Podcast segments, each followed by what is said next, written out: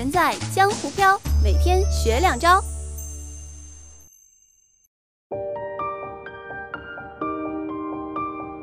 理解自己，理解世界，打开人生更多可能性。大家好，我是李松伟。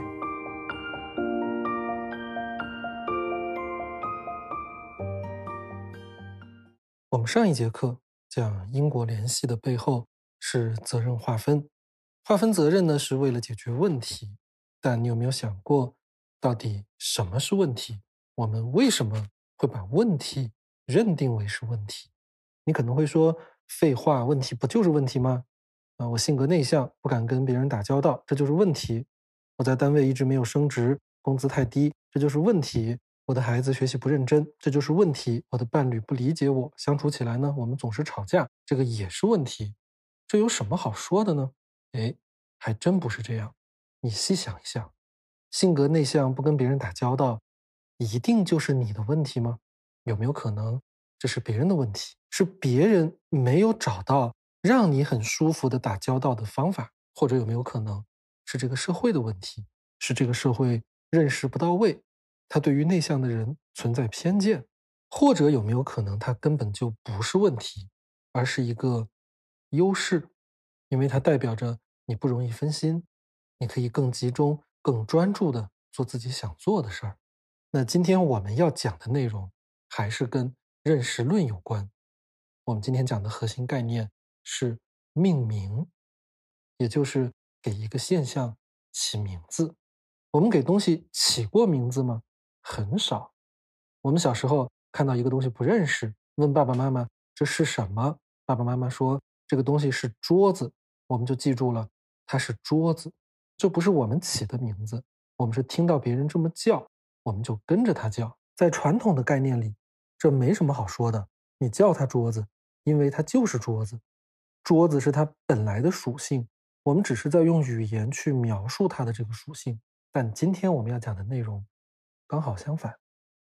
我们说的是，它之所以是桌子，是因为我们把它叫成了桌子。如果我们一开始叫它凳子呢，那我们就会坐在上边。它真的就有可能被我们当成一个高一点的、大一点的凳子。那周围的人看到了呢，也会叫它凳子，或者他们还会有别的想法。我问过我的学生，让他们开脑洞。有人呢把它叫做一个城堡，有人说是床，有人说是武器，还有人说是乐器，因为可以敲打，还有人说它是一张画板。在我们给它起名字叫桌子之前。它什么都不是，或者说，它可能是一切。所以在我们认识事物的过程当中，命名是很重要的。命名可以影响我们的行为，这种影响呢，是在潜移默化当中通过我们的信念来完成的。前段时间大家刚刚经历了双十一的购物节，那一说到双十一，大家就会想我的购物车里放了什么东西，有哪些促销的活动，就会想到买买买。现在它已经变成了一种自动化的思维，为什么呢？因为马云爸爸给他起了一个名字叫购物节，每年到了这个日子，商家就会促销，消费者呢就会拿出一大笔钱，准备血拼一场。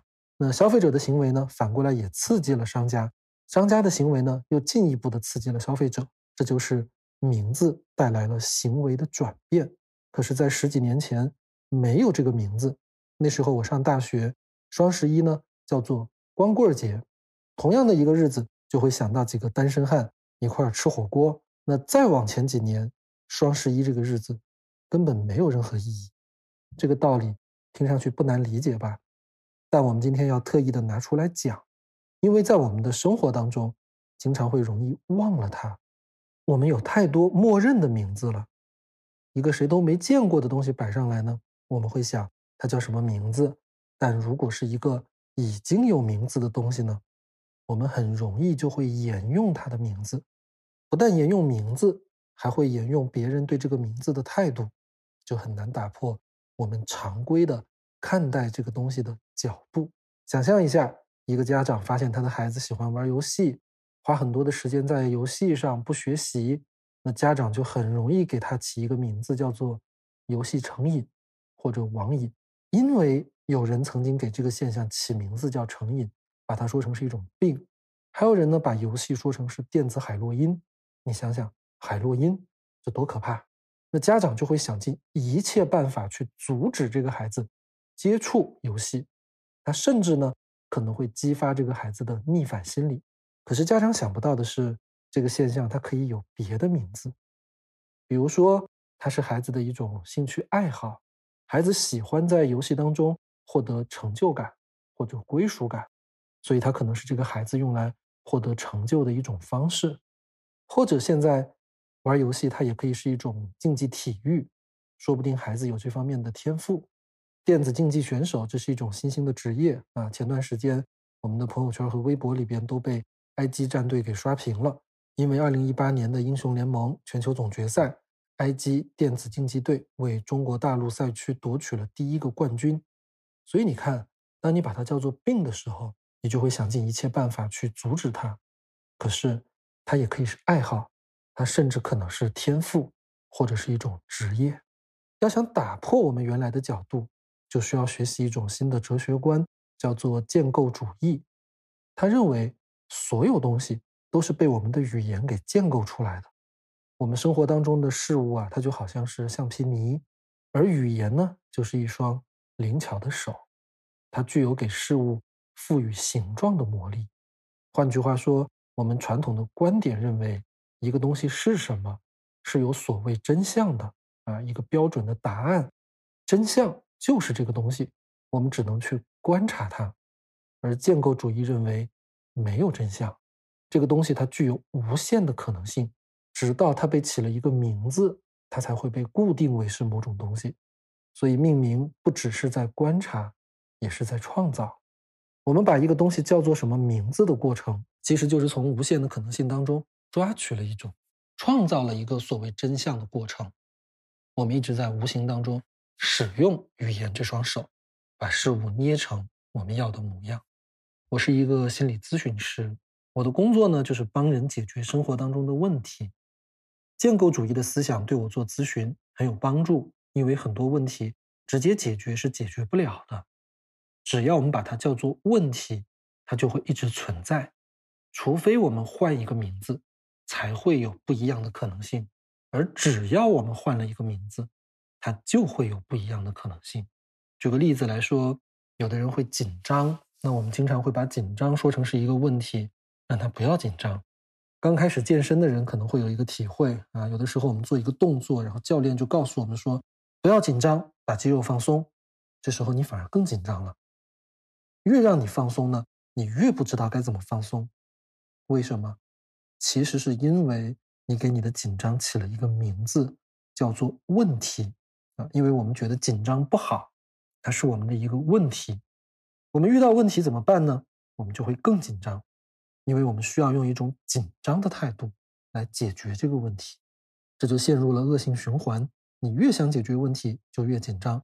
反而呢，就越是加强了紧张这个问题，你的问题就越是无法解决。那怎么办呢？我们给紧张换一个名字，我们不把它当做是一个问题，而是把它叫做一个过程。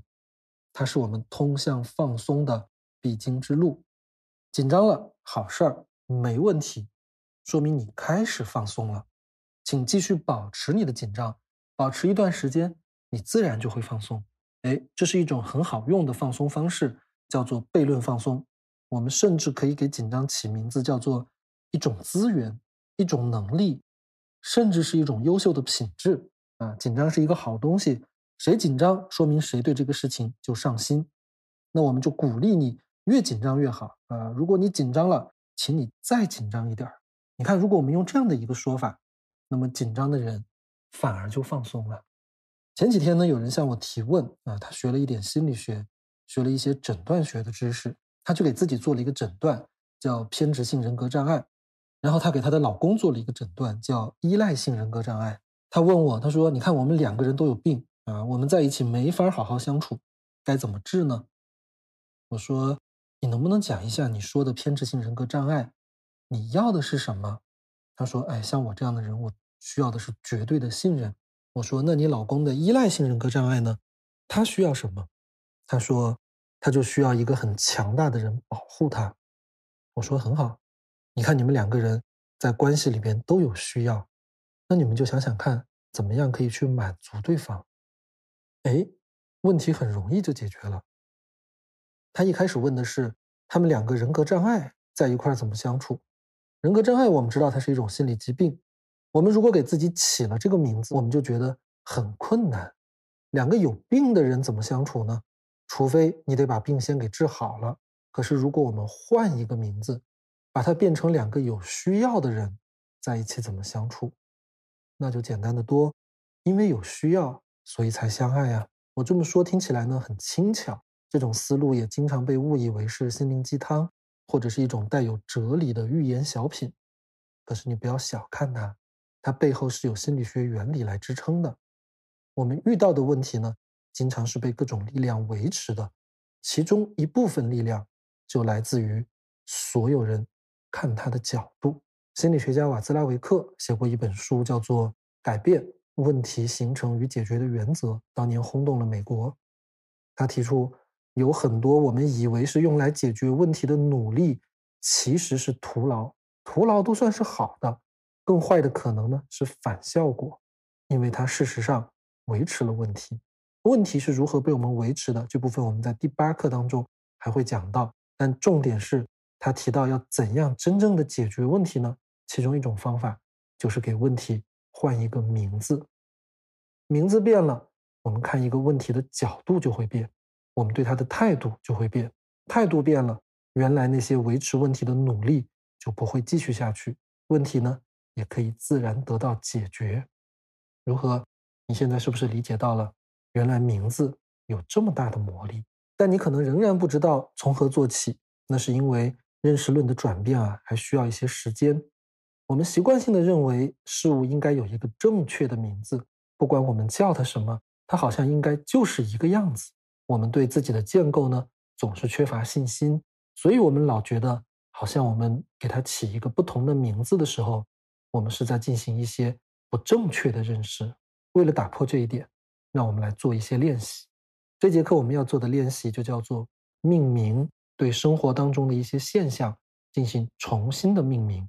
你可以回想一下，最近有没有让你非常困扰的一个问题，然后你试着给这个问题换一个名字。把它变成是一个资源、一种优势，或者是一个天赋。我举一个例子，比如说笨啊，每个人想到笨的时候都觉得这是一个问题。那如果我们把它叫做一种天赋，这种天赋可以怎么用呢？可能一开始的时候你想不到，你会觉得笨怎么可能是一种天赋呢？它明明就应该是一种缺陷，一个问题。但是如果我们硬要把它作为一个天赋来想，也许你会想到，一个笨人有一个好处，他可以让别人跟他在一起相处的时候很愉快，因为别人觉得跟他一起就会显得自己很聪明啊，很有成就感，他们也很愿意帮助这个笨的人。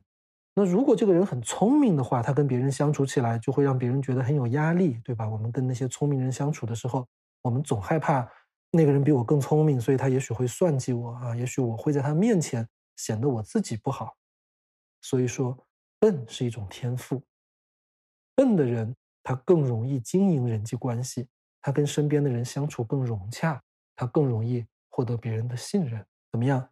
你是不是掌握了这样一种思维方式？啊，我们也可以再换一个例子，比如说风险，在我们的生活当中呢，做任何事情都要设法规避风险，所以我们会觉得风险。是一个问题。那假如我们现在要把风险说成是一个优势或者是一个好处，我们要怎么看这个东西呢？有一本书叫做《反脆弱》啊，前几年很流行，也许有一部分听众曾经看过。这本书讲的是，有一些事物它具有一个特性，它可能会从风险不确定，或者是从这种震荡的过程当中得到好处。对于一些创业者来说，它在风险的这样一个环境里边，它会持续的获得信息，根据这些信息，它可以不断的调整自己的方向。对我们每一个人来说，当我们不断的经历风险、不断试错的时候，我们增加了更多的经验，我们也会逐渐知道哪些方法是无用的。那么接下来的我们就会变得更强，更有办法。我们也会更容易摸索到一个正确的方向。可是，如果要是风险从一开始就不存在，我们在一个特别稳定的一个体系里边去生活、去工作的话，有可能过了很多时间，我们并没有什么长进。所以，从这个角度来看，适度的风险它有可能是我们获得成长、获得经验的一个途径，它可能是对我们有好处的。那么，再比如说脆弱啊，我们通常会把脆弱。当成一个缺点，尤其在职场上，我们每个人都要掩盖自己的脆弱。那假如我们现在给它换一个名字，我们把脆弱说成是一种优势，它可以怎么用呢？有一个社会科学家布伦布朗，他提出脆弱其实是领导力的一部分。他做了一个 TED 演讲，分享他对于脆弱的看法。他探讨了如何利用脆弱的力量，来更好的去发展自己的领导力。这场演讲在网上的观看次数。超过了三千万次。他说：“领导力当中的脆弱性，指的是能够承认自己的不完美，以开放的心态迎接不确定性和风险，坚持真诚的对话，勇于提出反馈，并且欢迎反馈。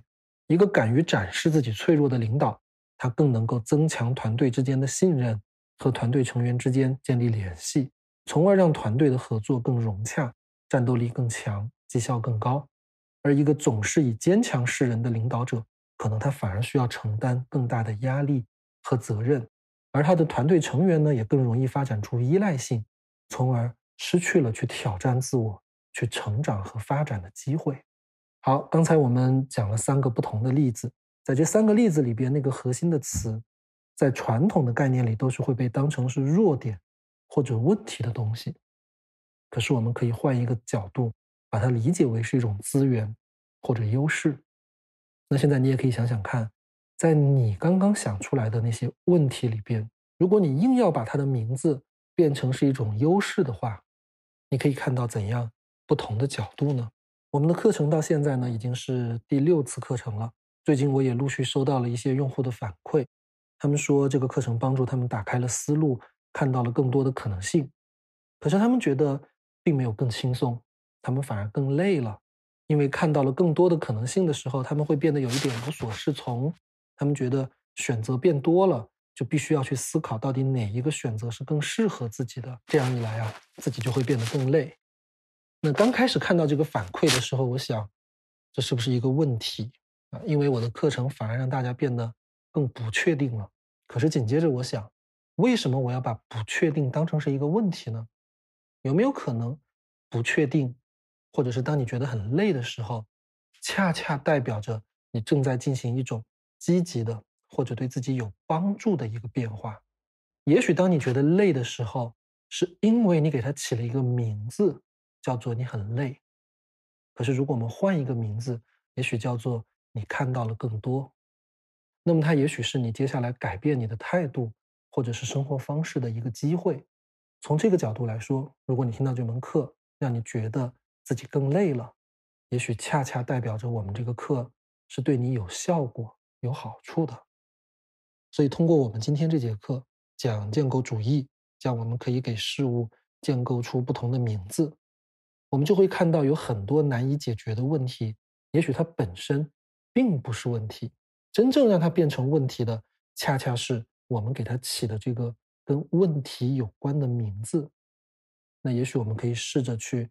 拿掉这个名字，用我们语言的手为它捏造出不同的形状，从而可以以更多积极的方式来应用它，用它来美化我们的生活。通过这节课的学习，我希望它能让我们开始去审视生活当中那些习以为常的事物。我们通过建构，赋予这些事物全新的意义，这是一个不断的挑战传统认识，并且进行思维重建的过程。在这个过程当中，一切事物都具有无限的可能性。我们要做的是不断的通过我们的语言、我们的思维，来释放这些可能。